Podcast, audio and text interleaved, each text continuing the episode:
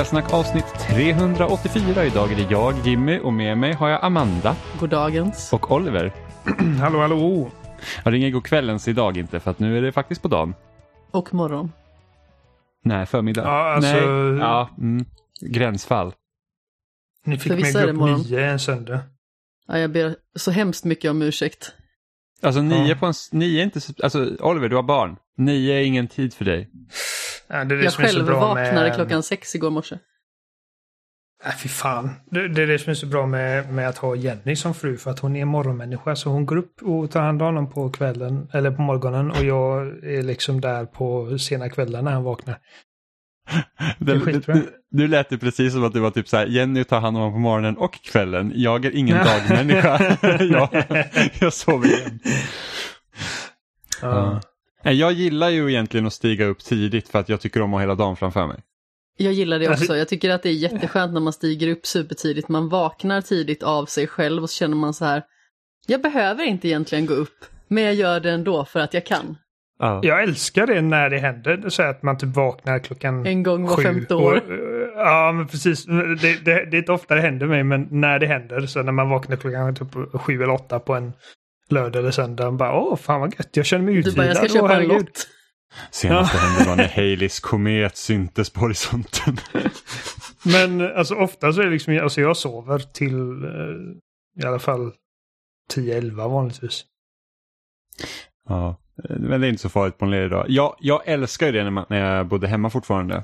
Och sen man, liksom, man hade, jag hade en sån här eh, tjock-tv med VHS inbyggd som stod precis vid liksom sängen. Och så vaknade Mm. man tidigt någon morgon och sen så bara, ah, man satte på tv-spelskonsolen och så satte man sig och spelade det första man gjorde. Det var tider det. Jag hade ju Ja. den å andra sidan typ när vi bodde uppe på Kvarnberget här i Alingsås.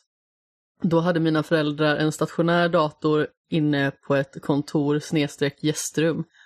Då vaknade jag också så här sex på morgonen på helgen och bara gnuggade nävarna direkt. Smög in på kontoret, satt med och spelade Sims 2. Ja. Ja, det, jag minns också en gång, var, Oliver du och jag hade inte känt varandra så länge. Jag tror jag fortfarande var ganska tidigt i vår bekantskapsrätt. Men det var när vi, liksom, vi spelade Gears of War 3 jättemycket. Mm. Och där var det verkligen så att så fort jag vaknade på morgonen så startade jag Gears of War 3 och så körde man typ eh, King of the Hill. Och så kunde Ja. man liksom sitta typ och spela en hel dag. Det var så jävla nice. Det var väldigt mysigt förra året också när man spelade Animal Crossing. Ja, Precis när klockan slog åtta var det va? Så Ja, kunde man gå ja. in och kolla vad som hade hänt. ja alla, alla butiker hade öppnat. Ja, det, var- det var väldigt mysigt. Så här, det första man gjorde på morgonen var liksom starta Animal Crossing och sen gick man liksom och kollade sin by. Så fort någon skönt. nämner Animal Crossing nu så får jag ångest. För jag tänker bara liksom undra hur min ö ser ut jag har inte startat upp på typ ett år. Det är tre stycken apokalypsöar här tror jag. Det kommer, det kommer- finnas så här, eh, kommer finnas ogräs överallt. Det är så Ah, jävla gud. tråkigt att plocka ogräs. Alltså det är typ, det har blivit lättare under åren men på GameCube-spelet, alltså det var fan en pain att ta de där jäkla ogräsen. Jag hade ju en gång råkat liksom då time-travla åt helvete. Så att det, liksom, det hade ju typ gått två år i min by och liksom varenda centimeter var fylld av eh, ogräs. Så att det var inte roligt. Nice. Eh, men med Animal Crossing där, alltså, för det var ju en grej de sålde in spelet på när det kom till väst, liksom till GameCube, eh, var ju det att, liksom att tar du inte hand om din by så kommer dina invånare att flytta. Och typ, de kunde vara ganska sura på om de inte hade, hade liksom flyttat in, medan liksom i senare delar så att det är inte du straffas ju inte så mycket om du inte varit där. Det kan ju vara någon så att ah, du är aldrig här längre, jag vill flytta och så säger du bara nej du får inte flytta, så flyttar inte den livet. Så att, eh, men i, på, på GameCube till exempel, då, då, då flyttar de. Alltså du kunde starta ditt spel en dag och sen så var det liksom där vart huset hade stått, det var tomt.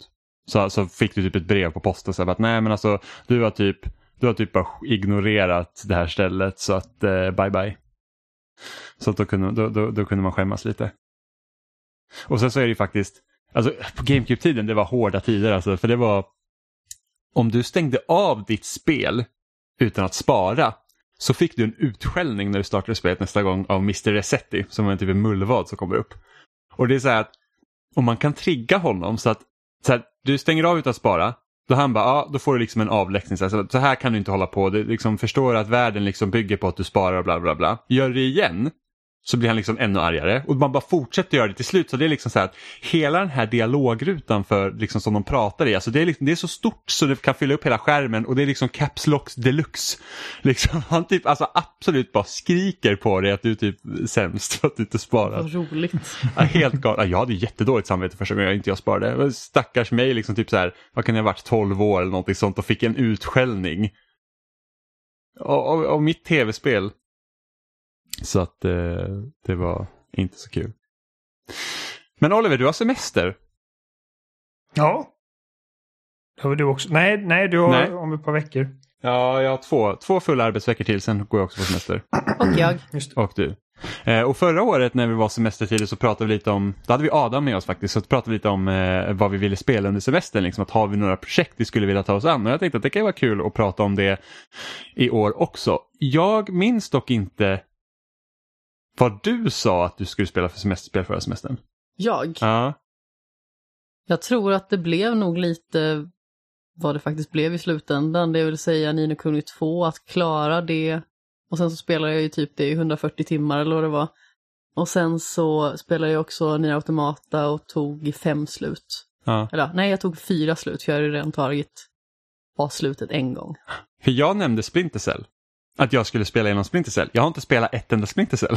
så att, har ett Så- himla roligt minne från förra sommaren apropå det här med Nier Automata. För att dagen jag satt och spelade typ tre av sluten eller någonting sånt. Samtidigt så ligger Jimmy inne på sängen med huvudet under alla prydnadskuddar för att han har ätit thai-buffé och sedan glass efteråt. Och ligger och liksom ynkar och andas tungt här inne och det var så himla synd om honom. jag menar, typ äta 2000 kalorier samtidigt som man har diabetes, inte att rekommendera. Eh, Men Oliver, har du tänkt på någonting som du skulle vilja spela under din semester i år som du säger att nu har jag, okej du har ju förvisso barn så att du inte är helt ledig, men eh, bara att ah, nu behöver jag i alla fall inte jobba på dagarna så att nu skulle jag verkligen vilja spela det här och det här. Alltså, jag- inte, inte annat än att jag tänker att jag ska försöka bli klar med Assassin's Creed Valhalla. Så det är liksom, Valhalla blir ditt stora Lycka sommarprojekt. Ja, men alltså jag, jag, jag misstänker att jag inte kommer ro det i hamn ändå. För att jag har spelat eh, ett par timmar igen här nu och jag känner bara liksom att åh, jag känner inte det här spelet längre. Jag gör bara samma sak om och om igen. Och jag har glömt liksom... För att jag slutade spela det när Cyberpunk släpptes. Ja. Då hade jag kommit ungefär halvvägs. Ehm. och sen så försökte jag plocka upp det säkert 6-7 gånger eh, under de här senaste månaderna. Och eh, varje gång så har jag liksom startat min sparfil och så är det typ någon talande gris. Och så är det någon form av liksom sån här eh, treasure. Som jag inte fattar hur jag ska komma åt. Och jag bara, nej fuck this. Och så stänger jag av. Och så är det typ samma visa varenda gång. Men den här gången som jag börjar nu igen så liksom tänkte jag, men jag, jag ger mig fan på att i alla fall klara eh, klara ett uppdrag och se om jag kommer in i det igen. Eh, Mm. och så har jag lovat mig själv också att jag inte slaviskt ska plocka alla typ treasures och uh, sidouppdrag och skit, utan jag skiter i allt sånt. Ja. Eh, och då kommer jag i alla fall förbi den jävla talande griströskeln. Eh, men nu har det gått så lång tid liksom att jag kommer inte ihåg vad någon av karaktärerna liksom heter och varje gång eh, man interagerar med någon karaktär, jag kommer inte ihåg liksom, var kommer du ifrån, vad är min relation till dig? Och bara, alla ser likadana ut. Alla har samma dialekt. Jag kommer bara ihåg Basim och eh, Ja, Basim. Ja. Det, det är typ det. Det som är lite tråkigt med Valhalla det är ju det att liksom, själva berättelsen i det spelet som inte har liksom att göra med det övergripande narrativet, det är verkligen sådär. Alltså jag känner inte direkt någonting för Eivor liksom i efterhand medan jag till exempel Nej. tänker tillbaks på Odyssey så tycker jag väldigt mycket om Cassandra. Ja, jag gillar Cassandra- också Cassandra. Cassandra var kanon, jag tyckte om liksom hela hennes resa, den kändes liksom riktigt bra medan Valhalla är verkligen sådär äh. Men när man Jag knyter skulle inte an säga det... att... Ja, vad ska jag säga? Nej, säger du? Nej, jag skulle, bara- alltså, jag skulle inte säga att jag... eh, minns eller ty typ tyckte om Cassandras resa. För jag, jag, jag har verkligen ingen minne av den storyn heller. Men jag har minne av Cassandra. Liksom. Ja. Eh, hon var väldigt karismatisk och rolig att följa. Liksom, så att, eh, och det är inte Eivor. Nej, absolut Eivor är inte. lame. Alltså, eh, riktigt lame. Ja, Eivor är ganska Ehm. tråkig just för att det liksom känns inte som att man följer eh, hennes konflikt någon vidare. Alltså det är liksom så att jag, jag det är typ så att åh, vi åker till England och plundrar en massa och sen ska man typ tycka synd om dem och jag är så här bara att ja, men jag är inte riktigt på er sida här. så jag känner liksom inte att eh, jag får liksom ingen jättebra relation till karaktären. Liksom att ha typ ett eh, vikingaspel som utspelar sig i England. Bara, vad fan. Ja, men jag Ja, känner också lite jag känner också att det är lite tråkigt för att så här, ett, ni har redan varit i London. Två, Ja. varför inte sätta liksom typ, varför inte sätta spelet i Skandinavien och ha typ, liksom de kunde haft Birka som liksom en knutpunkt. Liksom som man handlar typ så här, ja men nu slåss vi om den här ön liksom för att den är jätteviktig för handelsrutten och låt liksom storyn ta plats där. Eh, men eh, det som det här spelet gör istället är att det eh, för fram liksom det övergripande narrativet i Assassin's Creed lite mer än vad de har gjort tidigare. Åh, Eh. men det, Ja, det gör men inte så mycket. Nej, men då måste vi komma Eh. till slutet också. Så, Det, det här känns ju inte som Assassin's Creed längre, den här serien överlag. Alltså det, de... De försöker göra liksom lite mer av en Witcher-grej av det. Och det slutar med att det blir typ en poor man's Witcher. Som inte är liksom närheten lika bra. Eh, och... Uh, alltså jag känner bara att liksom, de senaste timmarna jag har spelat här så det enda jag har gjort är att liksom åka från punkt till punkt och döda massa jävlar. Och det, är Ja. liksom, det är inte roliga strider. Det är inte utmanande strider. Det är... Varje gång jag försöker ta en mer liksom stealthy approach, för att det är, det är så jag försöker spela de här spelen. Så är det alltid någonting som går fel och det, bara, alltså, det känns inte som att det här spelet gjordes med stealth i åtanke. Eh, utan du bara hoppar in där och liksom, och det finns inga som helst konsekvenser för att liksom bli upptäckt. nej. Du bara döda dem som upptäckte det och sen ska du liksom fortsätta. Och det... Ja, nej. Alltså den här serien går igenom en identitetskris. Ja. Ja, och, det, eh, det är lite synd för att alltså, under vissa delar i Valhalla då får man ju liksom vara mer liksom koncentrerat till en plats där det faktiskt är en stad. mm, Inte lika stort som liksom kanske typ Florens i Assassin's Creed 2 eller, eller liksom städerna i senare spel. Men då känner man verkligen hur mycket man saknar den traditionella Assassin's Creed. Jag, bara att jag behöver inte ha hela England. Ge mig en Nej. stad och lär mig, liksom, låt mig få leva i den för att liksom det är så svårt att få liksom en känsla till en sån gigantisk plats liksom när man rider över fält nummer 732 som ser exakt Ja. ut som alla andra fält. Precis, för att alltså... Alltså konceptet med att dela upp det i olika, ska man säga, provinser eller delar. Mm. Och sen att man liksom betar av dem, att man liksom fokuserar. Okej, så just nu är jag i Satex. Uh, Satex. Ja. Eh, så att det är där jag liksom eh, fokuserar mitt äventyrande just nu. Och jag tycker liksom på pappret är det en jättebra idé för att då liksom det ger lite mer fokus till, till upplevelsen och eh, det blir liksom inte lika hoppigt och man kan liksom försöka få fotfäste i den, det området som man är i just nu. Men liksom varje gång man kommer till en ny provins så är det bara, men det här ser ut som, exakt som den förra. Mm. Det är liksom, ja, allting, ser, allting ser likadant ut. Det är kanske liksom att det finns någon fästning liksom som särskiljer sig. Liksom det var typ... Och London är ju ehm, lite mer... För att, det, alltså för att den provinsen är ju liksom en, en stad så att den Ja. sticker ut lite mer. Men, men i övrigt så liksom, alltså det är bara typ, du har dina liksom gröna fält och det är typ det. Och, det, och det var det som man kände så himla... Alltså det är därför jag liksom älskar verkligen Assassin's Creed 2. För det var verkligen nu är du i Florens och sen så leder story dig naturligt till nästa stad och då är det liksom en så stor grej att komma dit. Istället för att Mm. allt ska vara tillgängligt på en gång. Eh, och där är någonting som Witcher 3 faktiskt gör bra.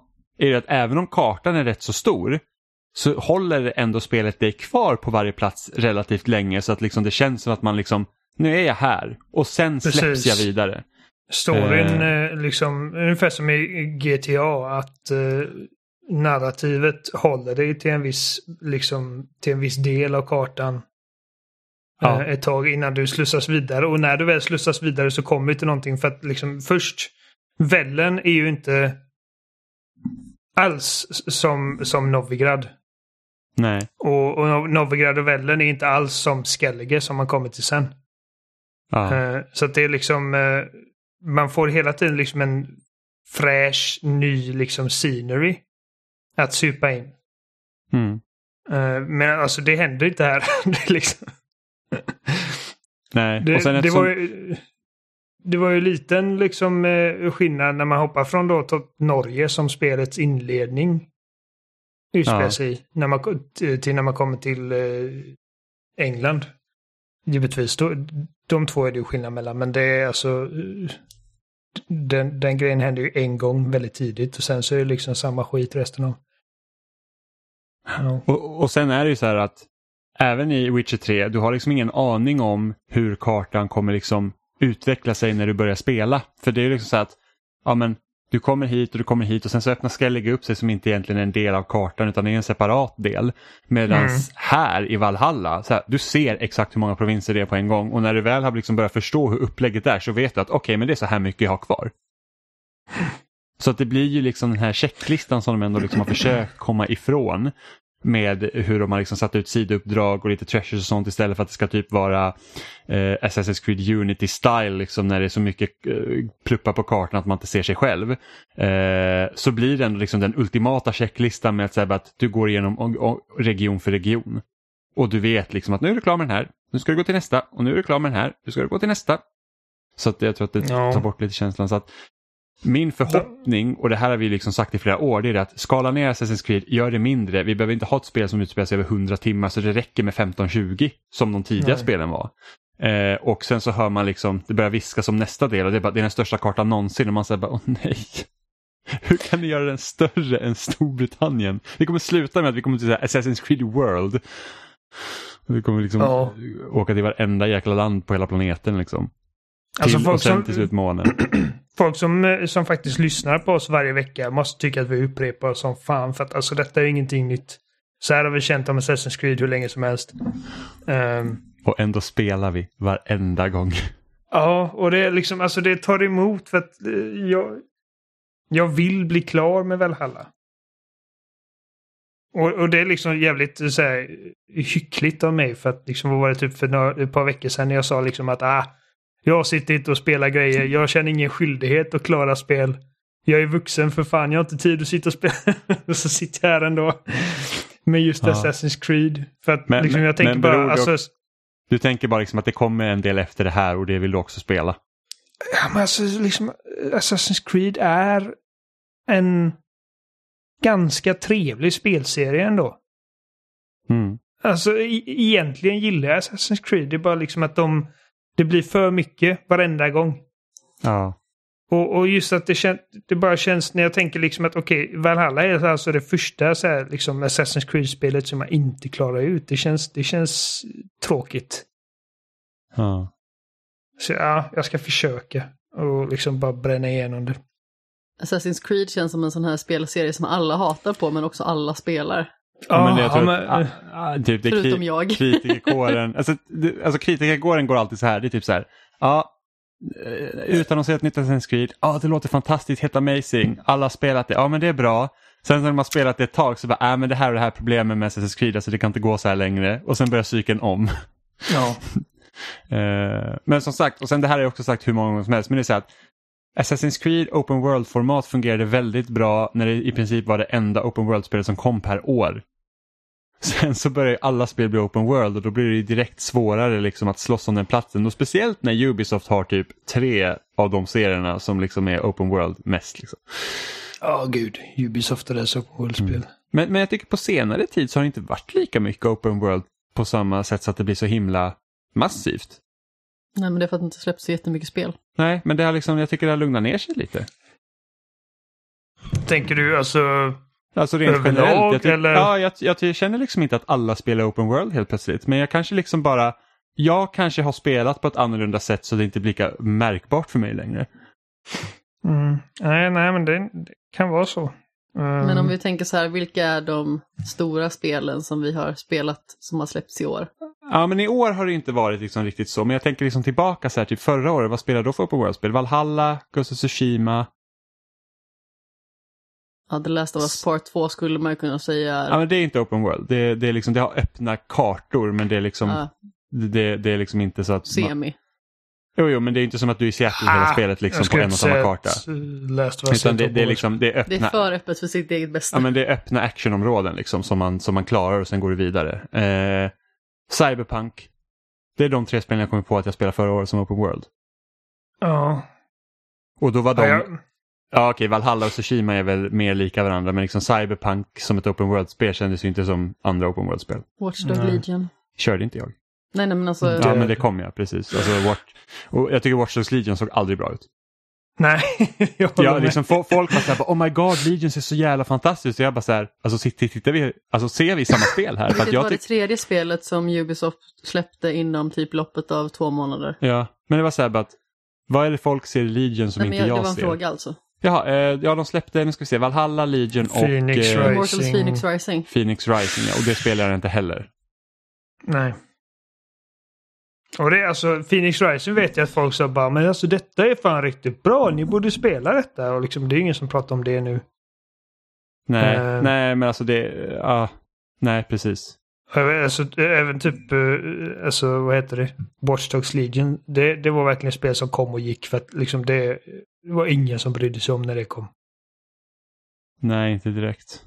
Uh, och det är synd för att jag gillade Watch Dogs 2 väldigt mycket. Ehm, men alltså just det med Watch Dogs Legion, liksom grejen med, med att okej, varenda NPC ska kunna eh, och typ att du, har, du kan spela alla de här och så har vi den här tanten som kan typ eh, karate sparka folk med sina handväskor. Jag bara, fan. Vad är det för jävla clownspel? Alltså och alla går upp med sina Daft Punk-masker. jag kände typ så här att, ja men det är en, det är en rolig idé. Och det var typ det mest intressanta med spelet. Men samtidigt som med den idén så såg jag ju också så här att alla problem jag haft med den här typen av spel kan förstärkas på grund av det. Det gjorde mig mindre intresserad. Mm. Och, och eh, det verkar ju som att jag också hade rätt om det. För vad jag har hört av Legion så är det så bara, okej, jag hade inte alls tyckt att det var trevligt. Genshin Impact släpptes ju i fjol också. Ja, men det är också ett annorlunda. Det är mer liksom MMO-formatet. Men det är också en öppen värld. Jo, ja precis, men det är också...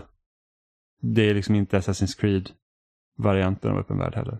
Av det lilla vi spelar dessutom. Det är typ JRPG blandat med typ action-spelande och typ sånt. Ja, Du har inte den här checklistan där antar jag. Jag vet inte för att jag vet inte. Jag har inte Eh, spelat Genshin Nej, Impact. Men... inte på det sättet, men då kan du också tänka dig att det är typ MMO-upplagt. Så att det har ju liksom den typen av grejer du ska göra också. Jag fastnade inte för det alls. Vi spelar bara en timme. Det räcker för att inte fastna för någonting. Ah, jag ångrar att jag inte fortsatte, för jag hade ganska Vi kul. spelade mer än en timme dock. Nej, jag tror jag har en timme på, på min Jo, men sparfil. du kanske inte har registrerat att det är typ en timme och 56 minuter då. Jo, men det gör det ju. Det gör ju sparfilen och räknar ju exakt minuterna. Vi slutade efter en timme ungefär. För vi, kom, vi, vi mötte typ den här första draken och sen slutade vi. Slutade vid en drake? Ja, men vi kom, vi kom till en drake som var typ någon boss och sen så fick hamnade man i något palats och så skulle man prata med en massa karaktärer och där satte vi paus för dagen. Ja, Okej, så ni kom förbi draken? Ja, precis. Ja, bra. Uh, jag hade gärna spelat mer av det men sen så liksom inte. Du bara drake är coolt. Man, man kan inte sluta när draken kommer. Vad fan. Ja.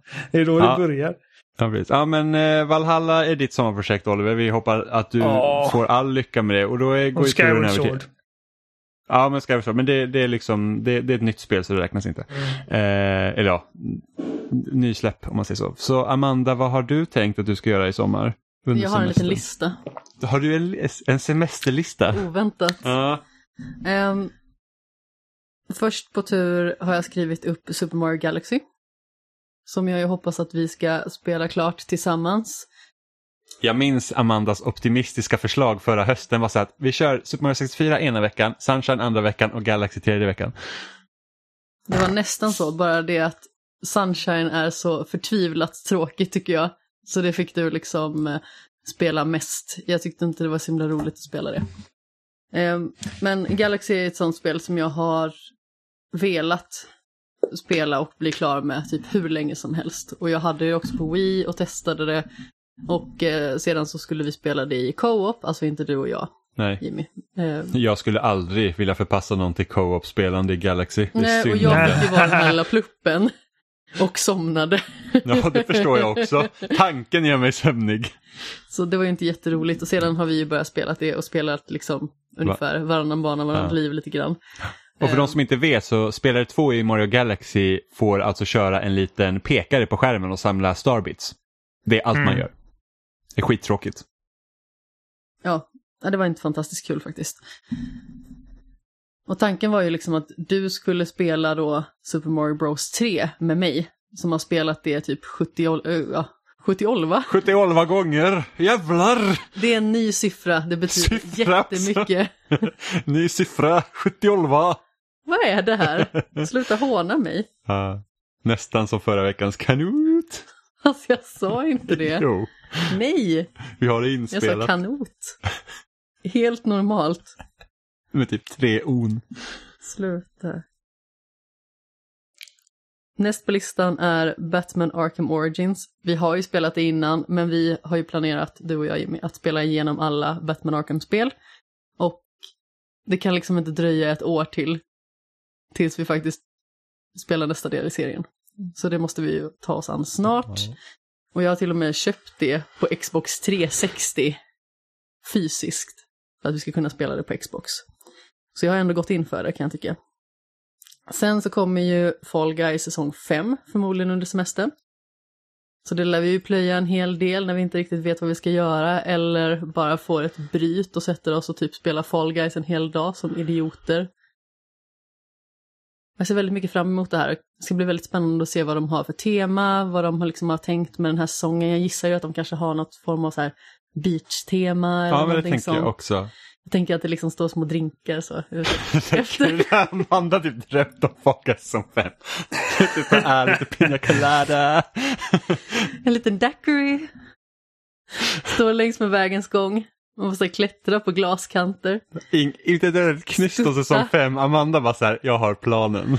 Skutta på parasoller. Lite badring. Jag kan tänka mig att de har typ någon sån här gren när man får typ ha badringar runt omkring sig och typ flyta i vatten. Alltså jag tänker ju typ när man var på badland i Karle när man var liten. Som man var. Men jag var det.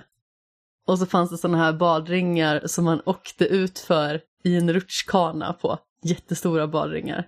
Det var jätteroligt. Fast jag var lite rädd för den sen för att jag var ju så liten när jag var liten. Ja, men vi pratade om det igår. Alltså jag är ändå 73 nu, minst. Jag har inte mätt mig på typ 13-14 år. Så jag vet inte om jag är längre än 1,73. Men eh, jag var väldigt liten när jag var liten. Jag var typ 1,40 när jag var 10. Så Jimmy var ju typ så här 30 centimeter längre Ja, än mig. gud, alltså, jag var 1,40 när jag var sju för då fick jag åka allt på grund av det. Ja, men som sagt, jag var väldigt liten och eh, så åkte jag en sån här badring själv och den i en kurva slog över så jag trillade baklänges och slog i bakhuvudet i den här rutschkanan. Så jag hade ju en bula stort som en jävla ägg sen. Gud. Jag var typ så här sex år gammal eller någonting sånt. Ja, Det närmsta jag var något så här typ badland, det var ju typ så här bollhavet på Finlandsfärjan. ja, det badet vill man inte riktigt vara med om dock. Nej. Ja, men som sagt, jag hoppas ju att det kan bli någon spännande typ sommartema eller någonting sånt. Ja. Sluta reta mig Jimmy. Jimmy sitter och fnissar åt mig Oliver. Ja, men jag bara tänker så här typ med så små bönorna som springer runt med varsin så här sommardrink och grejer typ sola på stranden. Det är liksom... Men jag tänker att det liksom står längs med. Ja, jo, jag förstår. Sluta nu. Jag har planer, okej? Ja, det är inte lätt Sen- för dig Amanda. Nej, jag vet. Så här med Jimmy och bara sitter och fnissar åt dig hela tiden. Ja, Och retar dig för typ sä- sättet du uttalar vissa ord. när han själv säger sköket. Ja, ja, ja, men alltså jag är ju förlorad på den punkten. Det är bara kul att ge igen. Mm.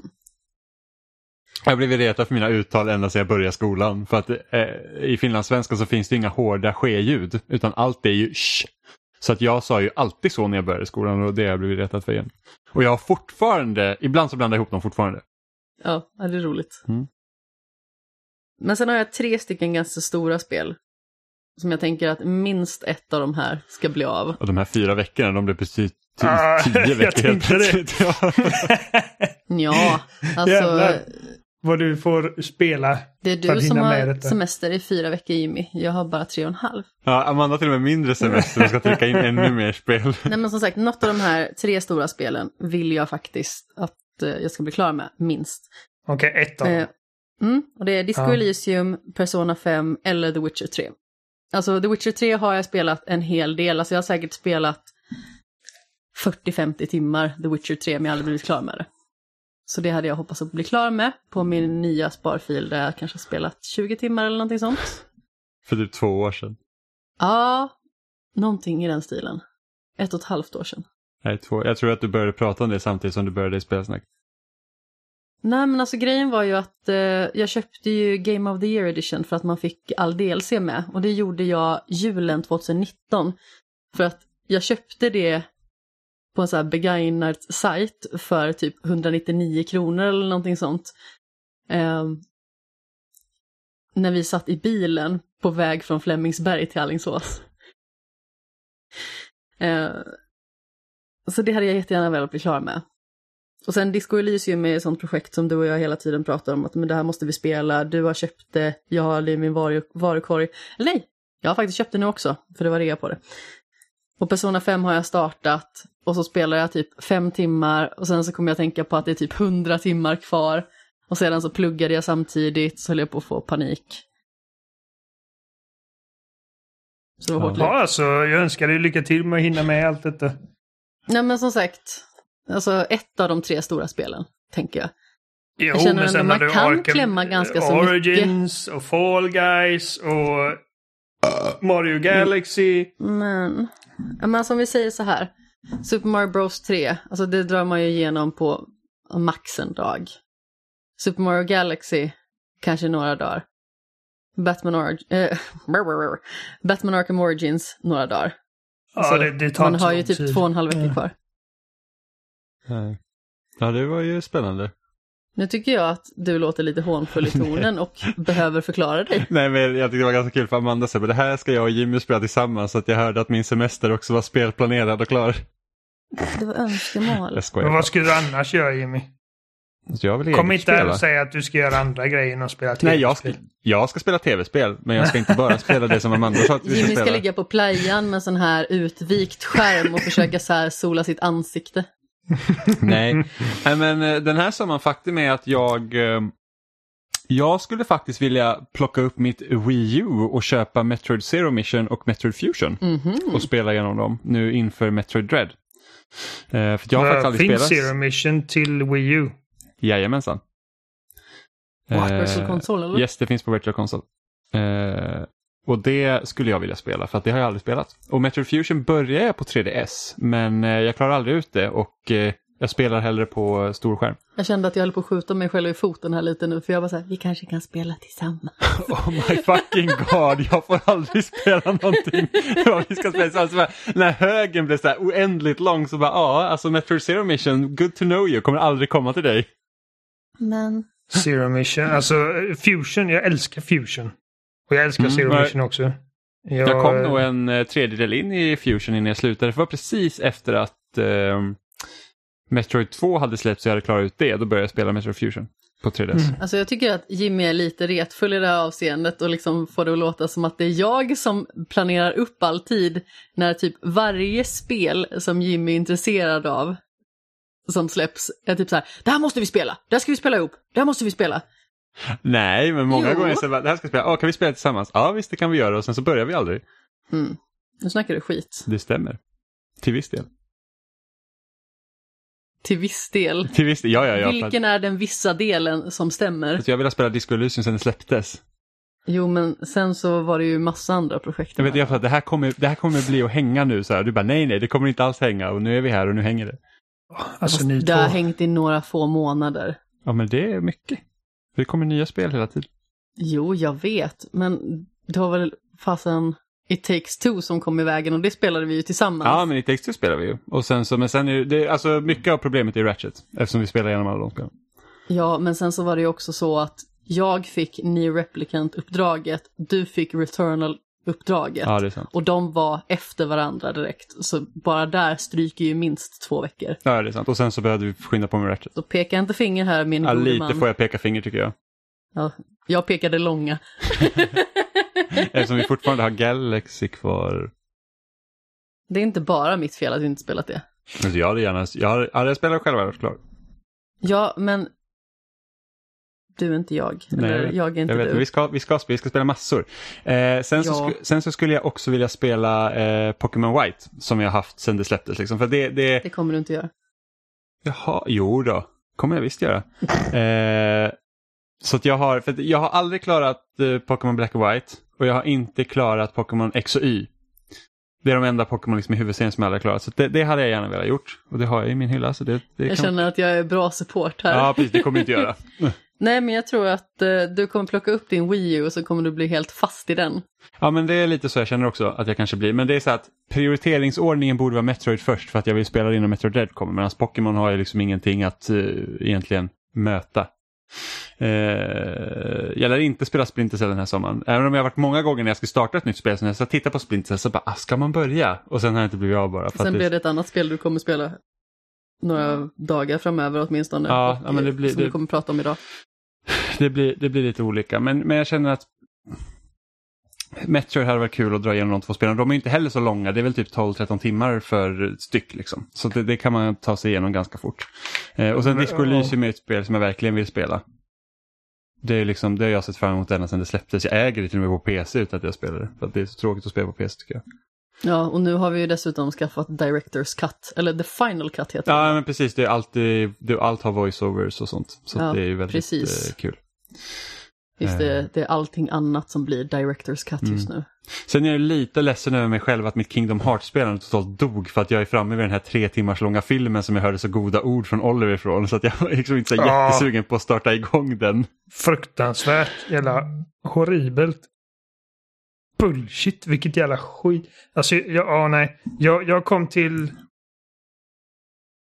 Fem minuter. piratdelen. Pirates of the Caribbean-delen i tvåan och sen bara, alltså, jag kommer aldrig plocka upp Kingdom Hearts igen.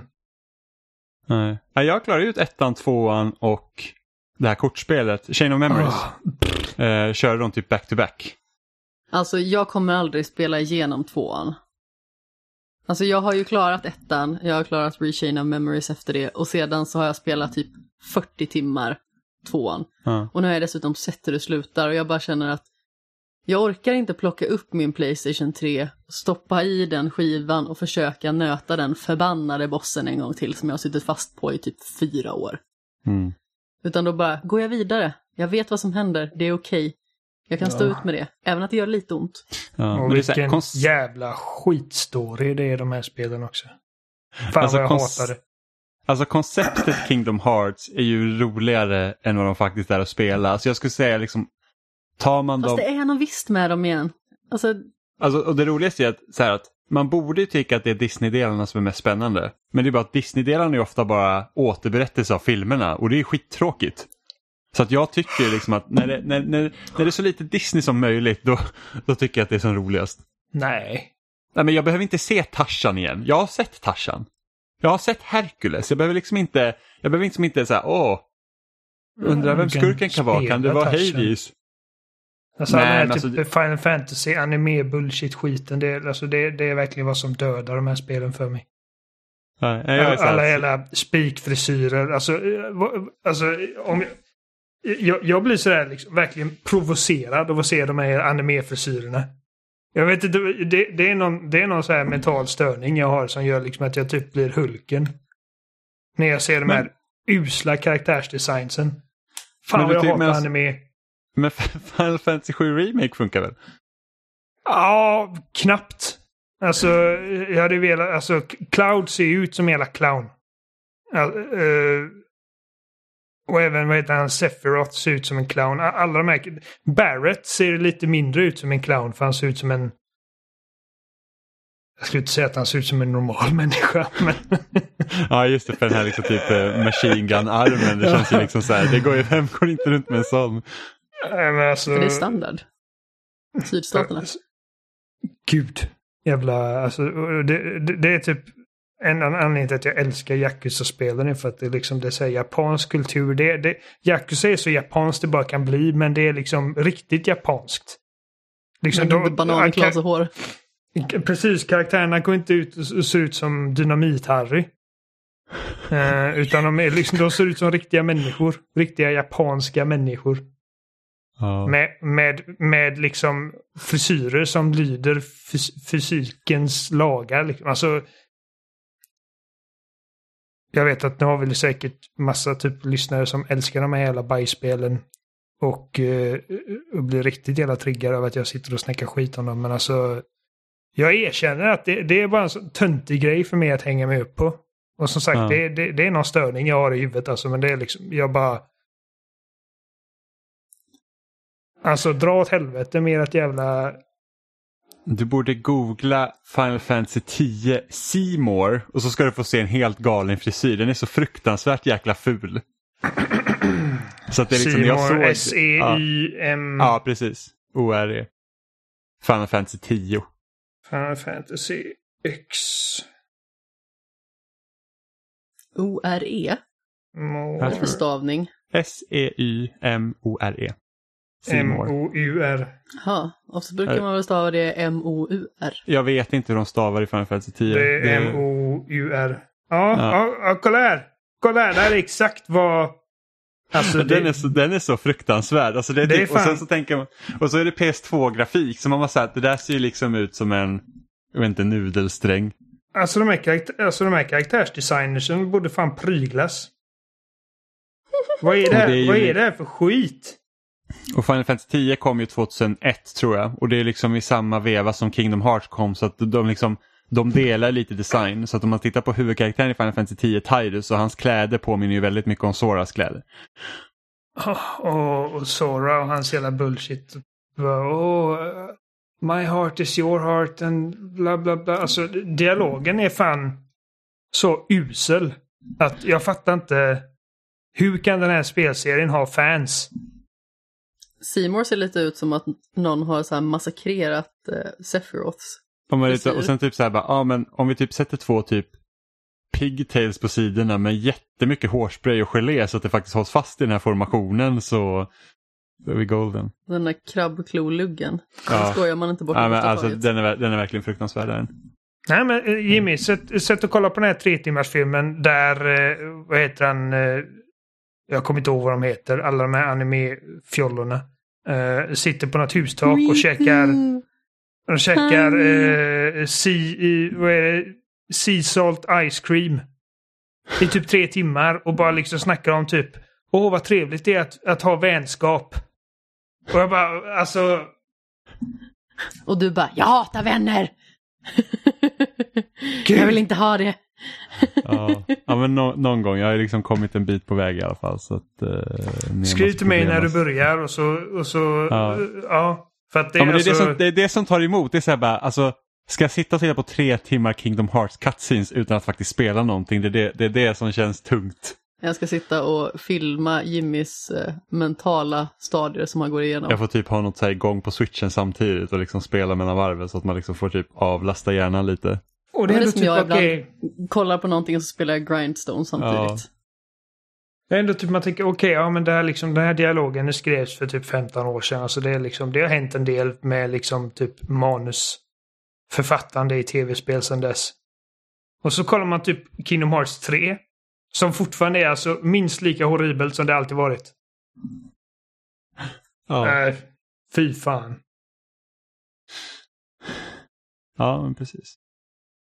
Eh, men det har kommit lite så här rykten under den senaste veckan om att eh, EA ska visa ett nytt Dead Space på EA Play som de ska ha i juli.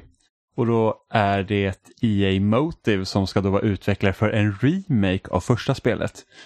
Eh, och då också med liksom att det, liksom inspirationen bakom den remaken ska ligga från Resident Evil 2 Remake och hur man ska göra liksom en, en omgjord version av det här spelet. Eh, och då ställer jag mig lite frågan så här att vad är det de kommer plocka från Resident Evil 2 Remake med tanke på att Res eller Dead Space spelas ju redan som Resident Evil.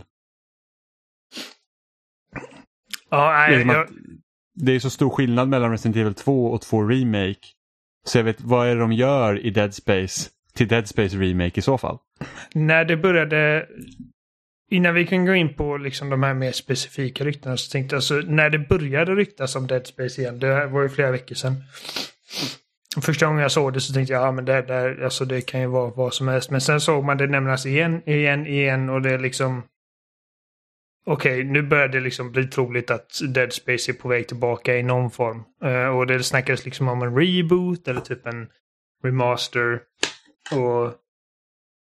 Jag menar, alltså jag känner att uh, hela den serien är liksom tillgänglig och väldigt spelbar på Xbox One. Så att jag, alltså... Jag hade inte varit så här jättesugen på en så här Mass Effect Legendary Edition grej där man har liksom alla tre spelen i 60 FPS. Jag hade ju köpt den men det är inte riktigt vad jag vill ha från den serien. Eh, du och jag har alltid snackat om att vi vill ha någon form av reboot. Ja, med nya uh, monster. Precis, liksom som, alltså, som, släng som, ut som, som, Isaac Clark, släng ut Necromorphs och uh, liksom bara behåll uh, den liksom bara essensen av vad som vad Dead Space är. Liksom. Alltså en, mm. eh, någon form av isolerad plats ute i rymden med någon, någon form av liksom alien monster som typ skrämmer skiten ur dig. Um, så det, det, det är vad jag hoppades på hela vägen. Men det är också liksom ifall de skulle, liksom, om det hade handlat om typ Dead Space 4 och det fortfarande var Necromorph så känner jag okej, okay, jag hade tagit det också. Alltså det är liksom bara jag älskar Dead Space så jävla mycket så jag vill ha någonting. En remake av första spelet är nog det som jag känner att jag är minst intresserad av. Mm. Och det är ju det då som de här liksom rapporterna säger att det är vad som är på väg. Mm. Och det är som du säger liksom alltså att uh, en Resident Evil 2 re uh, style remake. Alltså det, det... Ordvalet där insinuerar för mig liksom att det inte bara är en remaster utan att det är liksom en from the ground up remake mm. av, först, av första spelet. Uh, Men då skulle man ju lika bra liksom kunna nämna typ Demon Souls, liksom, om, om man nu ska liksom säga så. Ja, ja, även, även, även, om Resident Evil 2 Remake såklart spelar ju ja. förmodligen i samma genre. Men ändå, liksom så att det, det låter ändå så att förhoppet mellan Demon Souls och Demon Souls Remake är ju mindre än vad det är mellan Resident Evil 2 och Resident Evil 2 Remake känner jag, liksom i hur man spelar.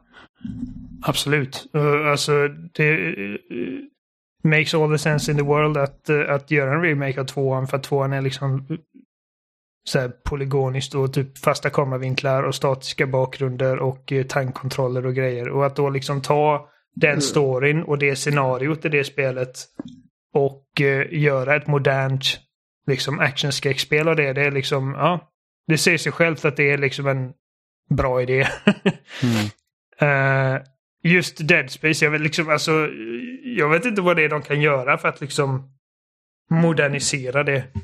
Utan liksom att bara göra så här typ quality of life improvements. Typ som att... Eh, jag vet inte. Men det känns lite överflödigt nästan. Alltså det är som ja. om man skulle göra en remake på Bioshock liksom. Behövs ja. det verkligen? Nej, det, jag tycker Alltså det är ju inte ospelbart. Det är väl bara Nej. i så fall, om man nu vill släppa det i en liksom snyggare skrud, så släpp liksom någon form av remaster. Precis. Vad var det för betoning? Remaster. Remaster. Märklig betoning av remaster. Mm. Eh, nej men sagt, en eh, remaster. Ja, men, ja, men ja. exakt. För att jag, jag känner liksom att det spelet är ändå fortfarande liksom ganska snyggt. Alltså, jag, jag, när man spelar det idag så är det inte som att man liksom sitter och bara åh fy fan vad fult och gammalt det här känns. Det känns som en liksom modern tredjepersons uh, shooter i princip fortfarande. Ja. Uh, det är väl vissa grejer som är lite janky, typ med liksom stamp och uh, melee-mekaniker, liksom att de är typ helt värdelösa, men... Ja, jag vet inte. Jag spelade Dead Space 2016 och jag hade liksom inga problem med det mer än att jag höll på att skita ner mig för att jag var rädd. Ja. Nej, men det är aldrig problem att ta upp Dead Space. Jag har typ klarat ut det spelet sju gånger, det första. Eh, ja. Och senast var 2018 tror jag. Spelade igenom ettan och tvåan. Eh, och det var liksom, det, det, känns fortfarande bra. Liksom. Mm. Men jag har en idé. För hur man Ja. skulle kunna göra en remake av det här spelet. Eh, och då och liksom så här, titta liksom på hur vad, vad är det för delar jag gillar mest i Dead Space 1 som gör att de liksom kan särskilja det liksom, och ta tillvara på det i en, i en remake? Och det är ett, Fokusera mer på skräck. Med, med liksom snygg, bättre hårdvara, så vi kan ha snyggare grafik, vi kan ha mörkare områden, liksom, speciellt med typ raytracing och sånt så kan man liksom använda ljus på ett helt annat sätt vilket gör så att gå verkligen all in på skräck. Det ska ju fortfarande vara liksom det här action gameplayet som finns i ettan. Men liksom gör det nästan mer brutalt läskigare. Liksom för att verkligen hamra in hur jäkla utsatt Isaac är på det här skeppet med necromorphen. Att liksom gör det riktigt läskigt liksom. Eh, Så jag vet inte om jag tycker att man behöver det. Jag tyckte att det var jätteläskigt. ja, ja, men, eh, Jag spelade det typ bara i dagsljus för så att jag här, var om Amanda rädd. var rädd när hon ska spela så ska hon typ inte vilja spela det längre. Eh, liksom att man verkligen så här typ att, för att den Nu ljuddesign... tycker jag att du exkluderar en väldigt viktig målgrupp. Ja, för, för den ljuddesignen de hade liksom i Dead Space 1 gör så himla bra så att om det liksom kan matchas upp ordentligt grafiskt med hur man ska kunna göra ett spel idag så skulle det liksom vara, liksom, det skulle kunna göras verkligen riktigt bra. Två, ettan är ju väldigt uppdelad i sektioner. Alltså du, du, du rör dig liksom ganska logiskt genom skeppet eh, men det är fortfarande uppdelat liksom i kapitel. Gör hela skeppet öppet. Gå mer in på att göra det som ett Metroidvania där man liksom får springa Alltså, liksom, du får lära dig skeppet och liksom, du, du, är inte, du är inte bunden till att på det här kapitlet är vi här. Utan det är så att du behöver gå från de här olika delarna och liksom reparera skeppet så du kommer iväg. Men du kan också vara fri och röra dig lite var du vill. Eh, Jimmys, även- Jimmys pitch för alla spelserier. Ja, Gör det till Metroidvania. Metroidvania. Säga det. Ja, men jag känner så här för Vi borde så här klippa ihop alla gånger Jimmy säger ja men jag vill ha det här spelet fast jag vill ha ett Metroidvania. Det här spelet hade varit mycket bättre som ett Metroidvania. ja, men alltså, jag, jag här, typ Returnal hade varit mycket bättre om det hade varit ett Ja men Metroidvania. Returnal hade varit mycket bättre om det hade varit typ som ett Ja, Metroid. det Det, är liksom, det, det, jag har inte fel och ett Halo Men som... du har inte alltid rätt. Nej, nej, nej, nej, men Halo som är mer som ett Metroid är också en kittlande tanke. Eh, men jag känner liksom för att Dead Space hamnar liksom inte i det här mellanlandet där spelen var superlinjära och nu har vi spel som har helt öppet. Och eftersom jag vill inte att de liksom ska gå utanför Ishimura och någon gör liksom en, eh, en, en remake av Dead Space 1. Att de säger att vi lägger till massa områden. Nej, nej, nej. Ha skeppet. Men liksom, jag tänker mig typ en blandning av Dead Space 1 och Prey från 2016, 2017. Mm. Det är liksom så här att, för att Prey var ju typ Dead Space slash Bioshock. Och nu har vi liksom Dead Space. Jag vill inte att de ska gå in i första person. Alltså det ska vara tredjepersonsspel för att alla de visuella markeringar och sånt som finns i gameplayet och, och i liksom Isaacs hälsa och sånt känner jag liksom är jätteviktigt för den serien så att jag vill att det ska vara kvar. Men liksom gör så att låt skeppet vara öppet, låt mig gå fel. Liksom, vilket gör det ännu läskigare. Det ska liksom vara obehagligt också att röra sig framåt och, och går jag fel då till ett ställe jag inte borde vara på då ska det liksom vara läskigt att gå tillbaka. Det är liksom, jag vill verkligen att, att det, det ska vara liksom ett survival horror på ett sätt som inte... Varför skrattar du? Det ska liksom vara survival horror eh, på ett sätt som inte Resident Evil 8 var till exempel. För att du sa Ishimura väldigt roligt som ungefär Kusimurra, vilket betyder vagina.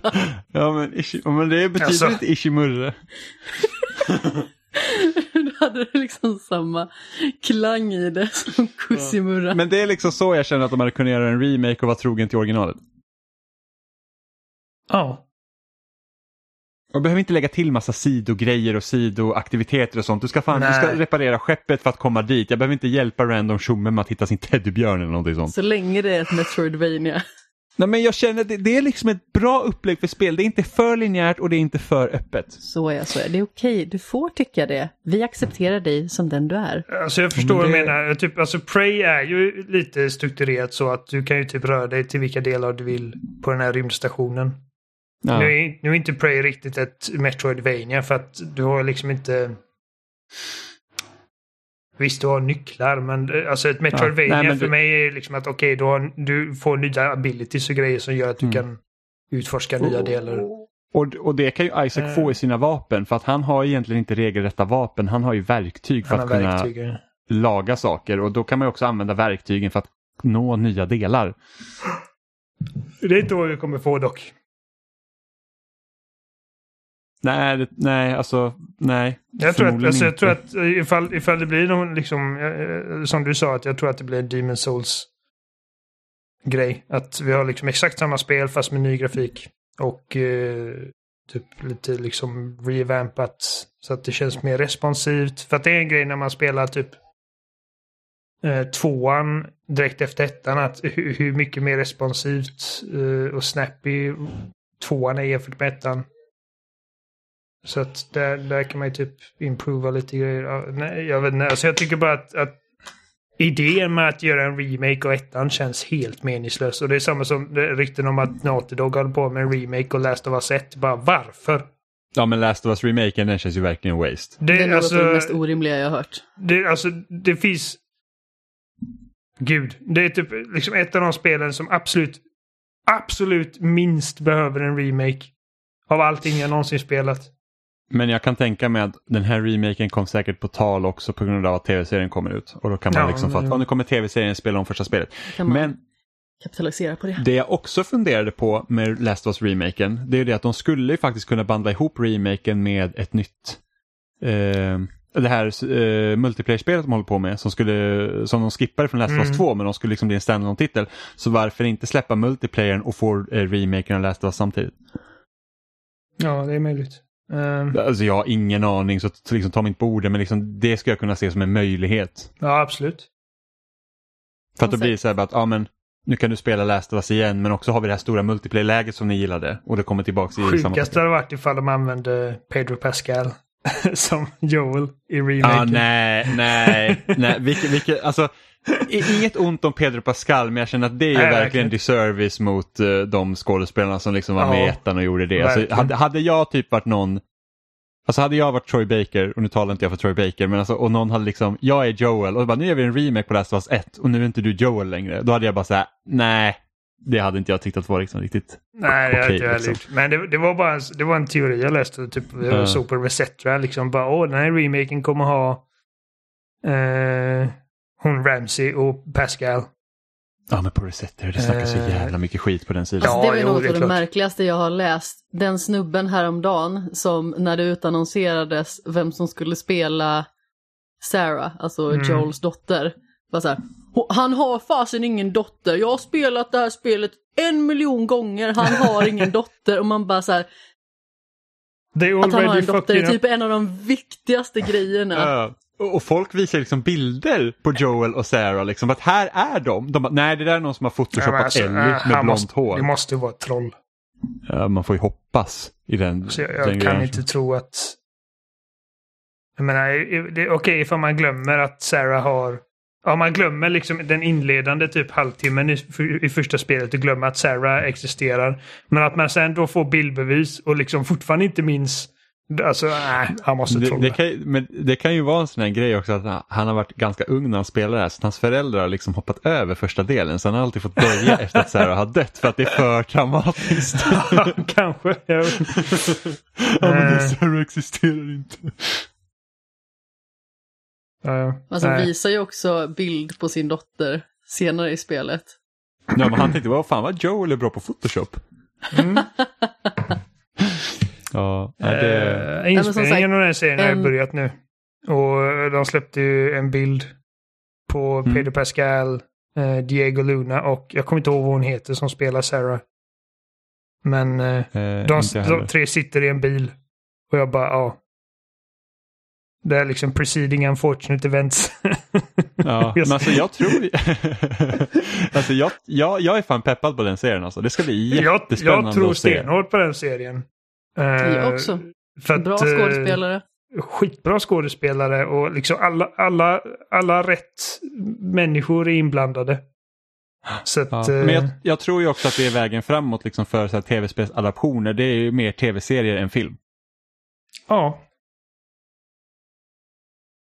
Nu ska Alltså, jag försöka det- säga det jag försökte säga i typ så här tio minuter. Jag tycker att det är fullkomligt onödigt att göra en remake av Dead Space, men om de ska göra det så kan de bara slopa det jävla asteroidpartiet för det är sämst. Eller göra det jättebra. Jag tänker vi tar inga risker här. Tar inga risker. Oh, en sak med Dead Space Remaken. Jag hoppas verkligen inte att man blir jagad av så här G-regeneratorn hela spelet. Jag tänker om man nu... ja, ja, det var därför de sa Resident Evil 2. Ja, men det var det jag kom på att tänka på. Jag bara, nej, alltså det, nej, det är för mycket. Det är, Fy fan alltså. När man... Vilken ju- panik jag hade. Jag fattade ju liksom inte att man skulle öppna den dörren liksom. För det är ju en timer som räknar ner tills man kan göra det va? Eller ja. någonting sånt. Ja. Och jag bara så försökte döda den här jäkeln och jag satt typ i tio minuter bara sköt den. Jag kom första gången jag spelade och jag, jag kände mig så jävla mallig för att jag sköt av benen och han började krypa. Jag bara haha och så liksom växte de hela benen ut. Jag bara "Ah!" Nej, är, det- är det något som Resident Evil 4 har lärt mig så är det att skjuta av benet på något som fortfarande lever är inte en bra grej. Alltså det finns ju sådana regenerators i Resident Evil 4 som Fan. alltså, de ser skitläskiga ut och kommer Fan nära. ännu dem, så läskigare typ, Resident Evil 4 Ja. än i Dead ja, Space. gud ja. Så skjuter de ut spikar i kroppen på en. Och då tänkte jag vara smart. Jag sköt av benen på den jäveln så att då kan han inte gå efter mig. Skiten blev ännu snabbare och bara rusar upp till mig och spetsar mig och jag stängde av spelet och spelade inte på två veckor för att jag vågade inte. Alltså det var ju typ samma sak i Mass Effect. Några sådana här skurkar som man skjuter, helt plötsligt börjar de kravla mot den istället. Man bara nej! Ja, det, ja, men så nej, jag hoppas verkligen inte att regeneratorn eh, jagar den hela spelet. Det, hade liksom, det liksom blir för jobbigt istället. Nu går jag helt emot, jag bara gör det fullt skräck och sen så bara nej, nej, easy. Eh, Okej. Jag tror att eh, just det liksom... eh, jag tror inte vi ska läsa in för mycket i att de använder just Resident Evil 2 som några jämförelser. Jag tror att det, det gjordes mest... Alltså jag ska inte lägga ord, ord i munnen på dem, men, men jag får ändå känslan av att eh, Resident Evil 2 användes mest som ett exempel. Dels för att det etablerar att det inte bara är liksom en, eh, en upres. Mm. Eh, och dels bara för att det är, liksom, det är typ samma genre. Och Resident Evil 2 Ja. är liksom ett väldigt framgångsrikt exempel på när detta görs. Eh, Ja. Jag tycker bara att det är så konstig jämförelse med att det, för det im, alltså, jag tycker det är helt andra implikationer. Liksom att det är något mer då. Med tanke på Mm. vilket skifte från originalet till remaken där. Men Kanske alltså, att man får spela som eh, Isaac Clark heter han va? ja. Ja, Och sen som eh, den här eh, återgenererande. ja.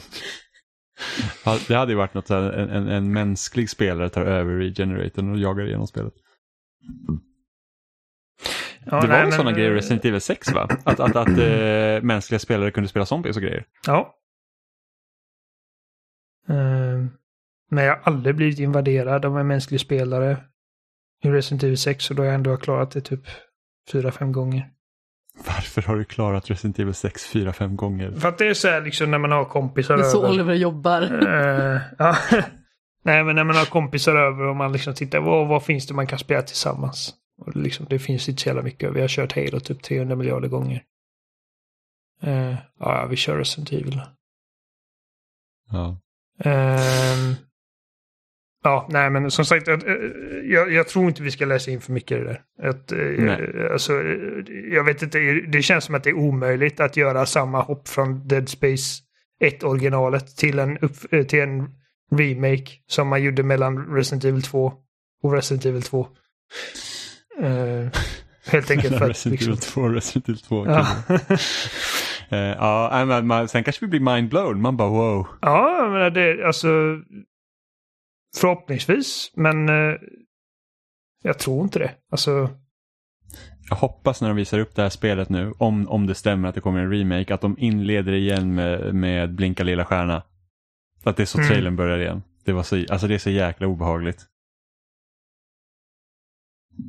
Eh, Men... eh, Det skulle kunna vara så att de liksom att de släpper någon form av re remake eller remaster eller vad det nu är.